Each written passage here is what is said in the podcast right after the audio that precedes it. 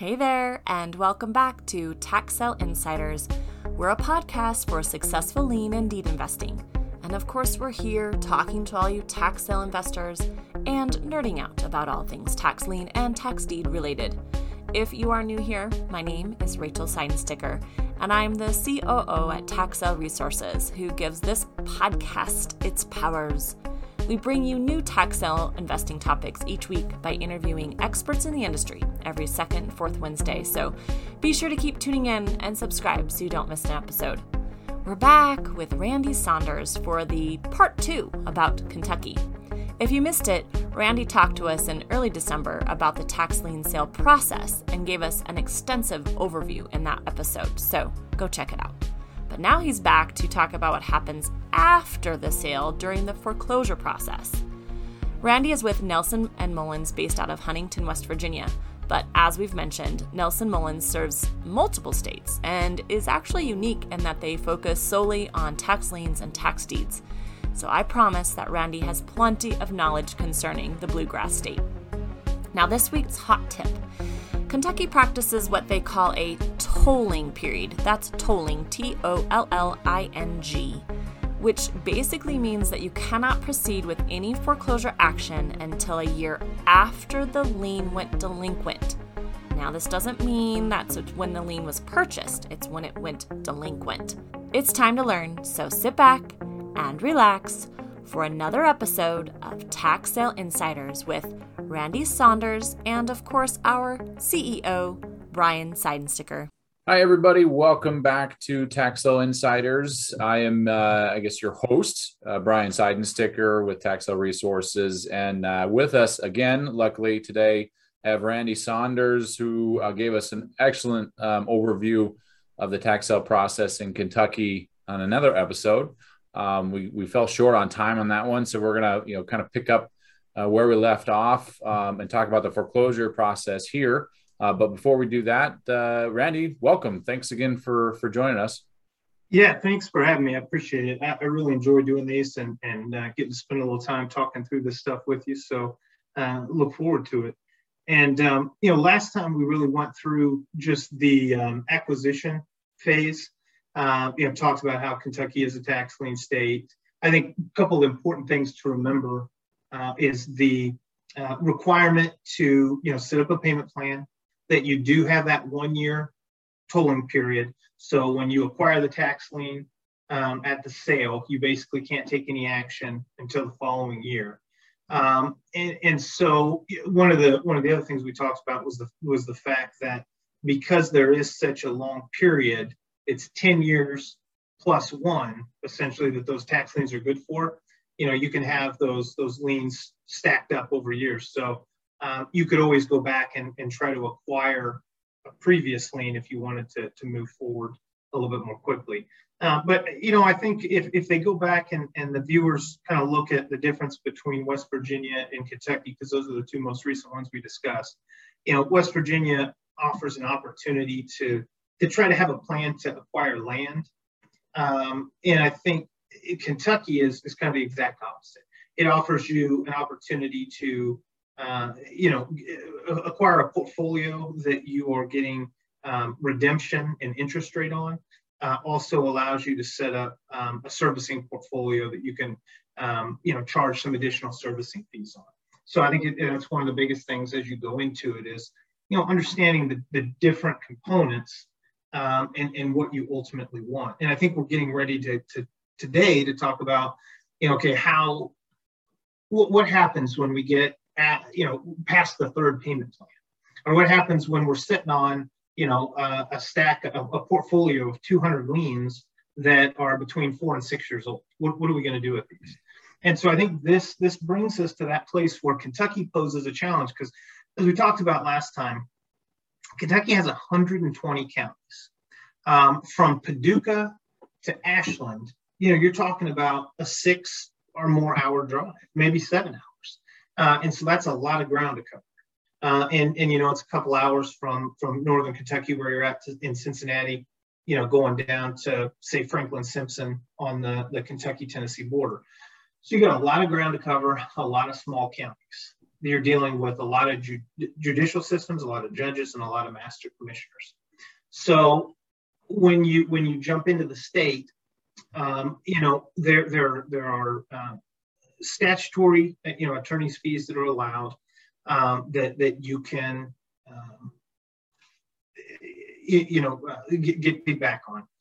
Uh, but as you set all of this up, you know I think you, you're looking at how many attorneys am I going to have to have? How many court systems do I want to deal with? And how many of these fires do I want to have going at once, for lack of a better word? Because if you go in and you spend a lot of capital, and instead of, of focusing that capital on, on certain areas and you divide it across 120 counties, um, you're going to be stretched pretty thin. You're going to have, you know, a lot of the, the, the servicing responsibility. You're going to have a lot of things tied up in court, and you're going to have a lot of issues because the, the thing too that, that you have is that there's there's once it goes to the master commissioner, and we'll talk about that. You know, again, you're at the mercy of the judicial system, and attorneys will tell you this is what it traditionally takes. But we all know sometimes in rare instances, rare instances it goes faster. Mm-hmm. Most of the time it goes longer. And so, you know, you're going to get in a position where you're thinking, hey, we're on an eight month cycle, and all of a sudden you're at 16 months, 18 months, you know, and then you're you're waiting on the master commissioner to, to put these to sale. So um, I can jump in. I don't know if, if you had any specific questions just as we transition here, or if you want me just to kind of jump into the pre-foreclosure process and then what the, uh, the folks can expect.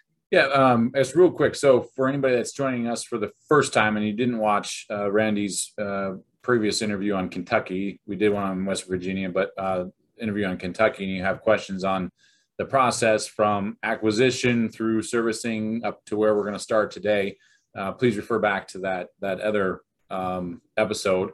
Um, so with that, I guess uh, Randy, let's let's just kind of start it like you had said. You know, you have to wait at least a year. You can wait to you know 10, uh, 10 years, or it ends up being eleven years, right?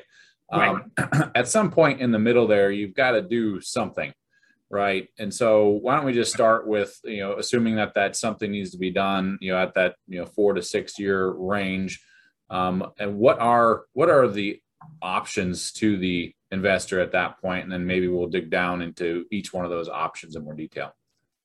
And, and, what I'll say is, is sometimes today you may see me looking down, and, and this is something that, that Brian has. I think it's published on the site still. I think it's still, for, for your subscribers, it's still available. This is the updated comprehensive uh, guide to understand Kentucky tax sales. And so a lot of what I'm going to be talking about today can be found in there, some to, to greater detail. And as always, if you have any questions, you can reach out to Brian, reach out to me directly. You know, Brian knows how to get in touch with us. But um, what I'll start with is, is, is what you just talked about. It, anytime after the expiration of the one-year tolling period, but before 11 years, following the date of the, the taxpayer's delinquency, the purchaser has to institute a foreclosure action. Um, if, if not, just like any other type of lien, a lot of, you know, we're, we're I guess in, in my field, there, there are a lot of liens, you know, they have, they have a lifespan.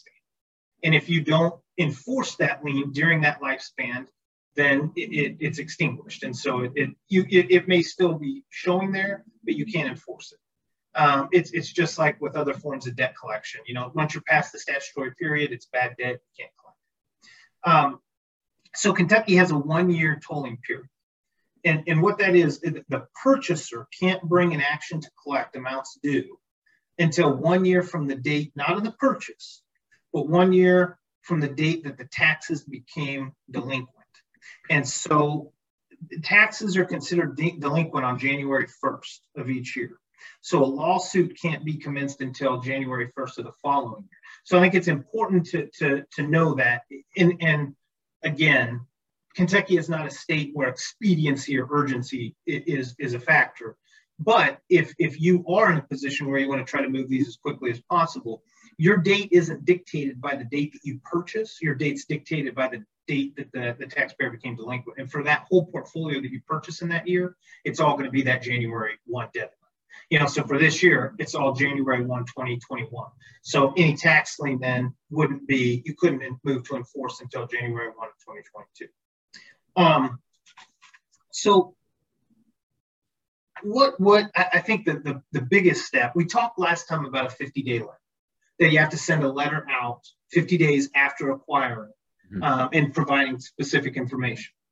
And so now this time the purchaser has to send out um, to the taxpayer by first class mail, and you have to have proof of mailing. Again, this is important because at this point, what you're doing now is you're setting up your litigation. And if you don't have counsel or you don't have those servicing guidelines set in place down the road, this is going to potentially cause you some problems if you cannot produce this stuff easily. For, because the judge, you know, he's going to be up there, he's going to have some familiarity with this, he's going to be looking through the file. He wants to see a checklist of certain things. And the easier that you can make it for him goes back to that, uh, you know, that, that hope springs eternal, that maybe our case will go faster than than all the others you know? So if we have it and we're ready to go we can go. So um, the notice has to inform the taxpayer that an enforcement action is going to take place. So basically we want to tell them look we've got this um, you know you, you've already had communications with this taxpayer because we've already talked about the fact that there has to be a payment plan in place mm-hmm. so something's happened at this point the payment plan's fallen through um, you know w- whatever it is that's transpired has gotten you to the point where now we're going to take this foreclosure action. So you, have got to tell them. Um, to send notice, the purchaser has to obtain the most recent address for the property owner from the PVA. Each county has a PVA. It's the, the property value administrator in the county. Uh, and again, that's important because they're going to go back and they're going to look. You may have an address. The tax ticket may have an address. You know, but what happened before you send that 45 day letter? you need to go and be able to show here's what I got from the PVA. And again, show that to the judge. Very easy. I sent it to him. I did what I was supposed to do. There's no dispute there. Um, and, and so you don't have to send notice to any other party other than the owner of record as provided by the PVA. And I'm not saying you don't have to send notice at all. I'm just saying the only PVA address that you have to get is, is for the owner. Um, the other thing that, that sometimes slips past folks is what happens if it gets returned undelivered or or what happens if the return receipt isn't signed mm. you know and, and, so within 20 days of receiving notice that it was returned undeliverable the notice has to be resent by first class mail again you have to have proof of mailing and it has to be mailed to the occupant so that it's delivered and so then what this means is you want to be able to go in court at that time and you want to be able to tell the judge once we we're we're not there yet, but once we file our action, we want to we want to be able to go in court. We want to be able to say, Judge, here's my 45 day limit. And Judge, here's where you know proof that I mailed it. And then here is uh, you know proof that I got that address from the PVA. And when it was returned undeliverable, here's where I sent it again. In that circumstance, it's because a lot of times you got 120 counties, as we talked about, 120 judges. You may have a sympathetic judge. You may have a judge that's by the book. Um, but those are the things you can control. And if you're controlling them, regardless of, of what type of you know atmosphere m- might exist, you, you're you're putting it in the record and making it very difficult for them to try to find any strict statutory construction argument that you didn't follow. If you can't come in with that, if you can't come into court and show that, or and you or, or you said, here's my 45 day letter, and the judge is like, okay, well, well show me where it was mailed um, first class, or show me where it, and you can't do that. That's not going to be good enough, and and you're going to get into a position where, you know, you're you're, you're putting yourself again at, at the back of the timetable. Does it? okay, so maybe that answers my question. Is is by not doing those things i'll say perfectly right um, didn't send it for first class or didn't send it in 25 days versus 20 on the follow-up do all those things basically make the enforcement null and void? As in like you have worthless paper or is it like you said reset the clock you got to start over? It is a is a pain but it's not a catastrophic situation. Yeah it's it's not worthless paper but it's going to be you know i mean when you look at the so the statute's KRS 134 490, um, and you know a lot of courts that you get into across a lot of jurisdictions are, are going to want to require strict compliance, regardless mm. if that's the, the the letter of the law, um, because ultimately, just this like going back to um, where I sit in, in West Virginia, our judges are elected. So I, I go to some county and I'm representing an out-of-state business against John Smith. You know, you you the judge is going to want to be fair to those folks, and he's going to want to say, "You can't prove to me that you sent this letter to him," and he's telling me he didn't get it. You know, you you are the one that's doing this. You're the one that's sending out 500 of these. You should be able to show me that you sent this out, that it was either received or it wasn't received, and if it wasn't received, that you followed the statutory process. And so what we see a lot of times in, in, in all the states that we're in is that if you don't adhere to, to that strict compliance, you know, across the board, um, you are opening yourself up to you know, problems and pushing it forward. Now, what I'll say is um, uh, that that doesn't like you said, it doesn't render the, the paper null and void. Um, but but if you didn't comply with that, uh, then you're going to have issues. You're going to have to either undertake in that litigation, depending on what the issue is, to try to resolve it, or perhaps go back and start over. Mm. and again, you know, then you and you've got statutory attorney's fees that you're entitled to. Some, you know, under the statute, you can ask for more, but again, that's up to the, the judicial discretion. And if the reason you're asking for more is because the judge says you didn't follow the statute, probably not going to let you get more. you know, um, but but so when when the notice of institution of action is sent out, it has to include these things, and I've, I've got a list just so you uh, because I wanted to to give the the listener an idea of you know how how specific and kind of how detailed this has to be and why it's a good idea to make sure you're you're partnering with somebody who's at least helping you put this together, you know, so that that, that your letter at least, you know, you, you may have a database where you can pull over the information and populate the letter, but make sure you've got everything in there. Yeah. So you have to have a statement that the certificate of delinquency is a lien of record against the property evidenced by the certificate of delinquency. You have to have a statement that the certificate bears interest at a rate of 12% per annum you have to have a statement that if the certificate is not paid, it will be subject to collection as provided by law and that the collection actions may include foreclosure. You have to uh, include a complete listing of the amount due as of the date of the notice. Again, so that's going to be a recalculating of how much is due. And that takes some work. Um, and you and again, that's why when you're coming to Kentucky, you want to make sure you have these systems in place. And again, they're not they're not onerous or they're not insurmountable, but they're also not I mean, I think you got to, it, it's administrative and you got to make sure that you have that in place. Um, and and uh, it has to be broken down as, as following. You have to be able to provide the purchase price of the certificate. You have to provide the interest that's accrued after the purchase of the certificate and any and all fees that are going to be imposed by the third party. and, and again, that's what it sets out. And, and quite frankly, if they get counsel or if they want to contest, and come back and say you're not entitled to these you're not entitled to these fees so there's no there's no statutory entitlement to this so they want to they want a full accounting of what they're going to be charged um, uh, for purchases required to register with the department. And we talked about that last time.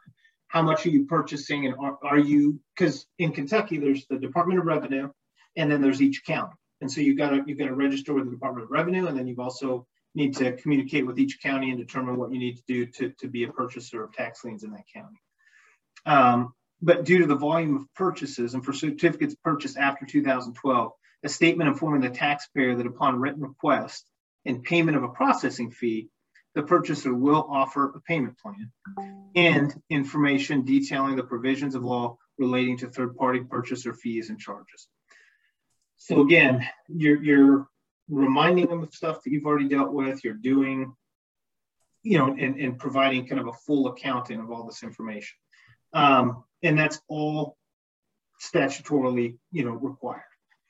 Um, now, if we want to take a step back, because one of the things again in there is reminding the taxpayer again that um, you are going to or that, that you're required to do a payment plan. Hmm. Um, well, and we did talk about this a little bit last time, but but I want to go back into this again because this is that that period, you know, where you talked about but after one year, but but before the 11 years.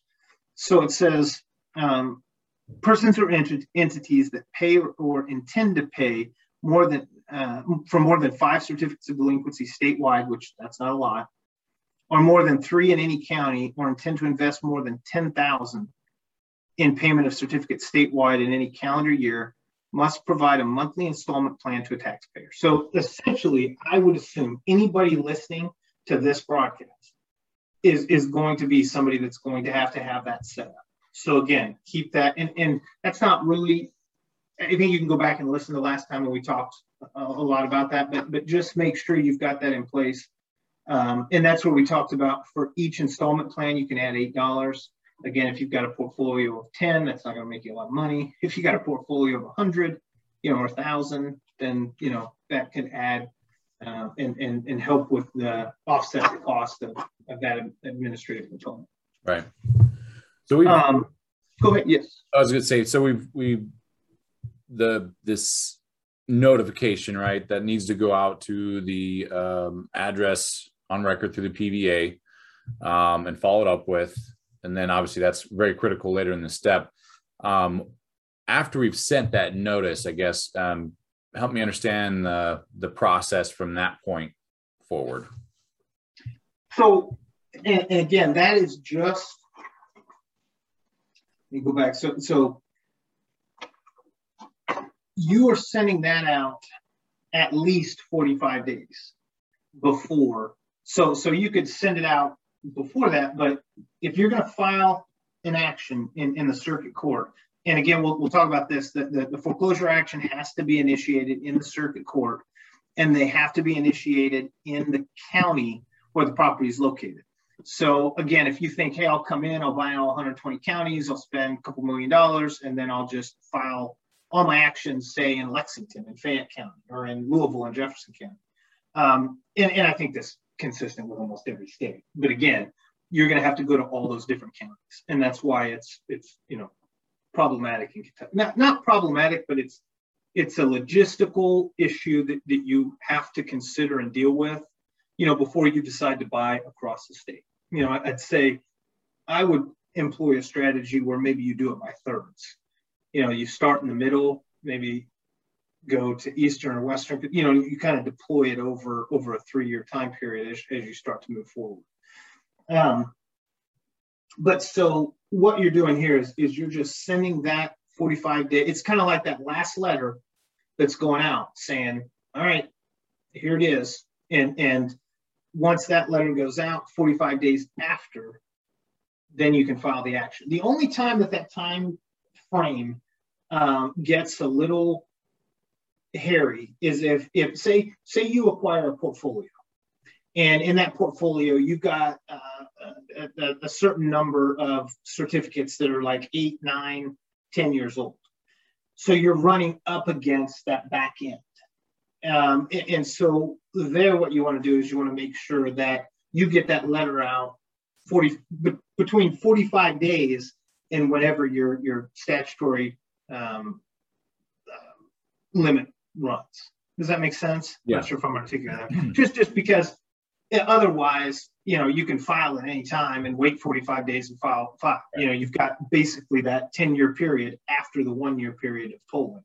So the only time you're going to run into a door that closes if you're waiting until the 11th hour or the 11th year and trying to send out that 45 day letter because you can't basically the action's not going to be able to accrue until after that 45 days runs that you send it. So, but that's really the only time I've ever seen that be an issue. And, and it's not uncommon, you know, when you acquire a portfolio because there's probably going to be some older certs that are that are that are left, you know, lying around.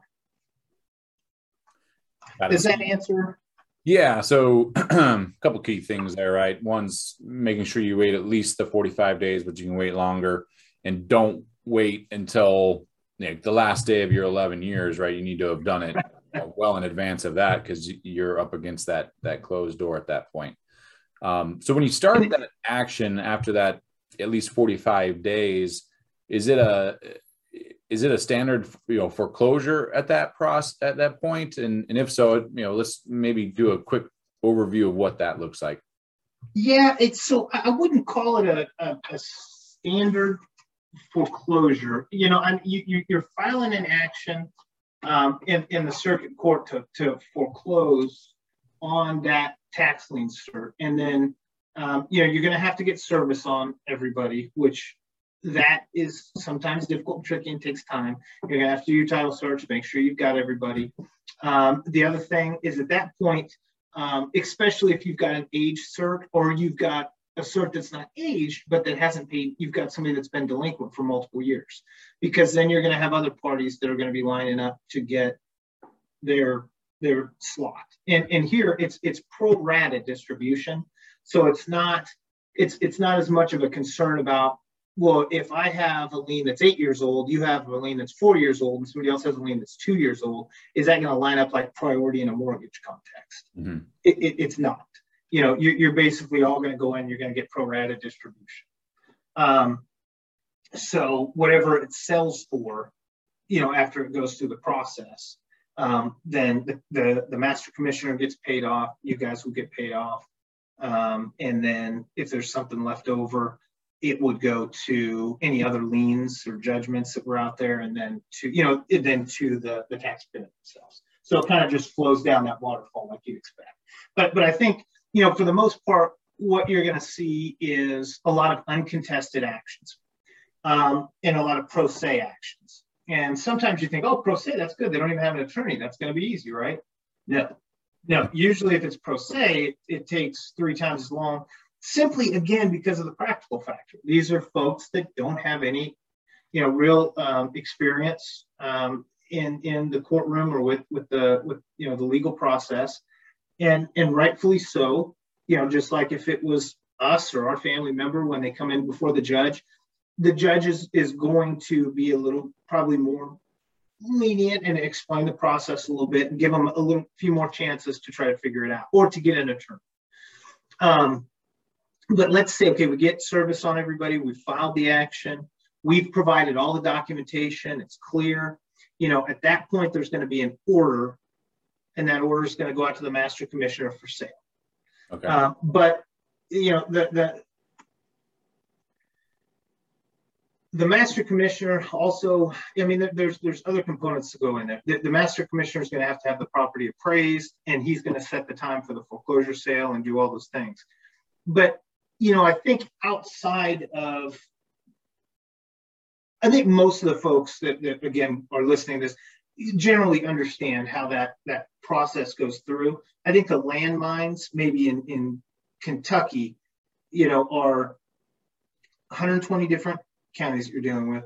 The prospect of, of pro se, making sure that when you come into court, you have your documents in place so that you can hand it to the judge and say everything was done correctly. You've got the component of not being able to control the time or the decisions, obviously, that the judge is going to make. If the judge wants to give the delinquent taxpayer more time, they're going to. And that's outside of our control, it's outside of the client's control. Once it gets to that point, then it dumps to the master commissioner. And again, you're in a process where you don't have any ability and there there's no time frame or no specification that says the master commissioner has to set this for sale within 60 days. That's not going to happen. Mm. You know, it's going to go to the master commissioner. And, and we've had some they go quickly, and we've had some that take months and months and months to get set and, and to get sold. Um, so, you know, again, when you're looking at it and you're trying to figure out, I've got this, when do I make the decision that I want to push it? And, and I think part of that is the payment plan aspect of it. Are you going to be able to go into court and say, I, have given this individual two or three payment plans too. They keep failing on it. They're, they don't calling me back. We're not having communication. You know, those types of things from a practical standpoint, I think help you too and move it through a little bit faster.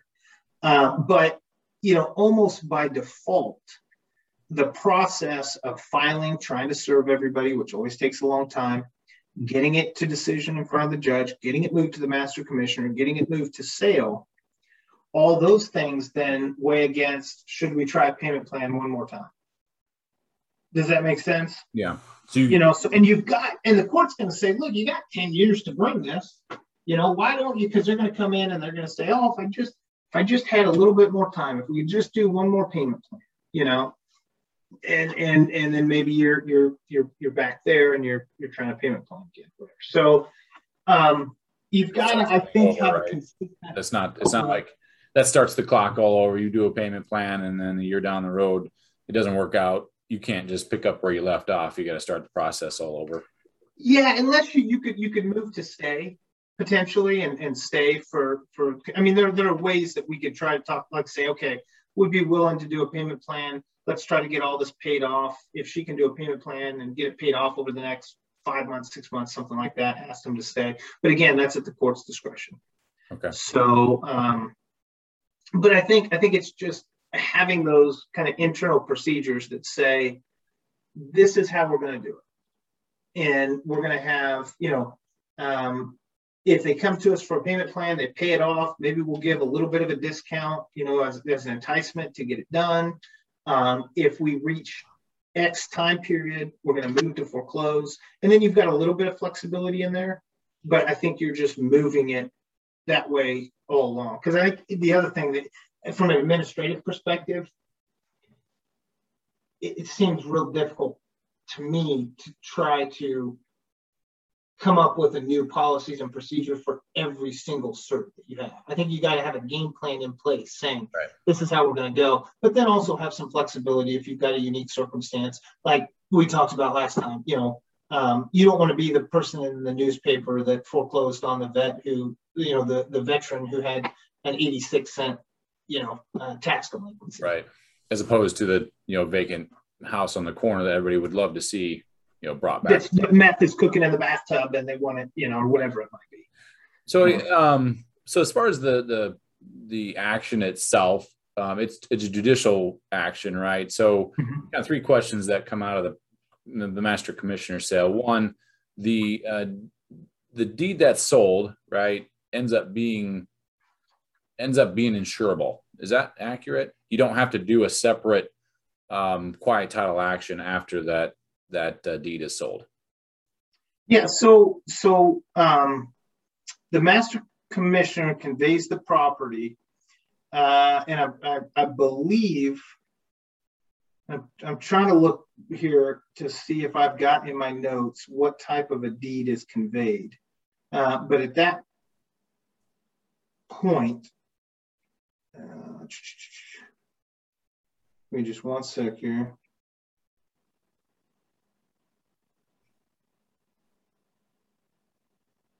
Um, but but yes, I believe that is I believe that is accurate. That the, the master commissioner's deed after the foreclosure sale would be insurable just like any other foreclosure foreclosure okay. sale. Now the what what happens to the properties that go to the master commissioner sale and and they end up not being purchased by anybody? Do they get do those go back to the lien holder, or do what happens in that situation? No, so if there's no purchaser at the foreclosure sale, the master commissioner then issues a deed to the owner of the certificate of delinquency, and that person has a pro rata interest per the amount of the certificate. Okay. And so, so because, and you think about why would that be? Because what if you've got six people that have certs? So again, just like pro rata distribution of the of the funds, right. post sale, you have a pro rata share, which again, that's why Kentucky's probably not the state for you if you're looking to acquire property, because then what are you going to, then you're in a position where you're looking at, at filing action for judicial partition. So it's pro rata based on your percent of the total outstanding taxes. Yes. Okay. So based on well, based on yeah, based on the amount of your of your certificate. So just for round numbers, if there were five thousand dollars in open taxes that started the whole process through the master commissioner sale, and your particular lien was only a thousand of that, at the end of the day, you'd end up with twenty percent interest in that property, and all the other the four other lien holders mm-hmm. would end up with twenty percent. So it's it's pretty key. Eh, correct me if I'm wrong here, but it's pretty key when you get to that point and you do you know pursue with an action either it's a property that you know is fairly confident it's going to sell um, or you want to do something to have all of the liens that are outstanding right mm-hmm. so and, and, we can do that and we do that a lot you know and, and quite frankly if if you do that early in the process, or if in, because sometimes you can anticipate and you can look and you can say it's you know might not go, and so then you know these all of these certs are freely assignable at, at, at the time that they're purchased. So you could go in this case when you're when you're bringing an action, you know you could go to the other certificate holders and you know purchase their certificates and basically, you know, like you said, if there's the other four, go and, and purchase those and, and, bring it all, you know, back together. Like, uh, uh, what's the Avengers movie where you got the Infinity Gauntlet? You know, you bring it, bring it all back together yeah. so that you have you, you have all yeah. of the all the, the components. Uh, but um, and and you know, they're they're. I guess it it it just depends too, in understanding who else would be involved, what their ultimate goal is um, you know, heck, for them, it might be an opportunity to get get paid and get the money, and you know, they they basically look at it as a, a redemption. You know, okay. so you, um, mentioned this, and just to to make it clear, you can uh, buy or sell those liens even after that action is filed. It's not like they're frozen and you'd have to start over for any reason. You can still transact or assign those liens back and forth right up until the point where the master commissioner sale is complete, correct? Yeah, yeah. You could get you can you guys can you can do that at any time. Interesting. Okay. Um, is there any? I mean, it sounds like if you're really truly after property, right, you can forego the the lien purchasing and attend the master com- commissioner sales, right? Mm-hmm. If you want to buy. Is there any like statute minimum of where that bid starts? Is it basically all open taxes with interest and and um, other fees, or is it a, a set at a percentage of assessed value? So, and I will tell you this. Let me look at because I I don't know that in Kentucky I've actually ever attended one of the master commissioner sales, uh, and so um, you know, let me look through here.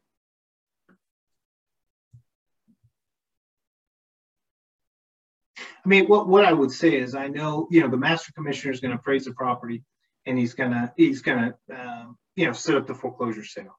Um, the, you as the purchaser and any other, because a lot of times when you look at the traditional foreclosure, uh, like in the mortgage industry, um, if you have an interest in the property, you can't show up and bid on your own property, right? right. But if you're a tax lien investor, you can show up and you can you can bid. Um, if you're the high bidder, again, you, you end up um, the owner of the property. Uh, but that's almost what, a strategy. It, it right? says if it doesn't bring two thirds of its appraised value, and I think this is where. So again, I think this is the component that's more. I don't know, and I, honestly, where they start the bidding at. But if it doesn't bring two thirds value of its appraised value that the master commissioner appraised it for, uh, the taxpayer and or their representatives can redeem the property within six months um, from the day, day of the sale. To redeem the property, the taxpayer has to pay the original purchase money, 10% or 10% per year interest, and any reasonable costs incurred by the purchaser after the sale for maintenance or repair, utility expenses, insurance, association fees, or taxes. So I, I think that's kind of what you were getting at is, is like, is there, when you look at a threshold, um, I don't know, again, off the top of my head, if there's a starting threshold for the bid. I would assume that would be set by the master commissioner. It probably varies by county, but statutorily across the board, and this is under KRS uh, 462 350. Um, and, and it says that you've got the master commissioner's appraisal. If you don't bring two thirds value at the sale, then you, you, you create that secondary redemption opportunity for the delinquent taxpayer. Interesting. Okay. Learn something every day in this industry, Matt. Or well, and it's just more uncertainty though, too. You know, and, and that's why it's, it's it's like I always feel like, and, and I think Kentucky and West Virginia both, and, and I'm sure this is probably common in a lot of places, but you know, it, it seems like the further out west you get, the um, the the land hasn't always been in the family as long. You know, and, and in, in West Virginia and Kentucky, you've got family property that's been around since 1700, 1600. I mean, you know, long, long time.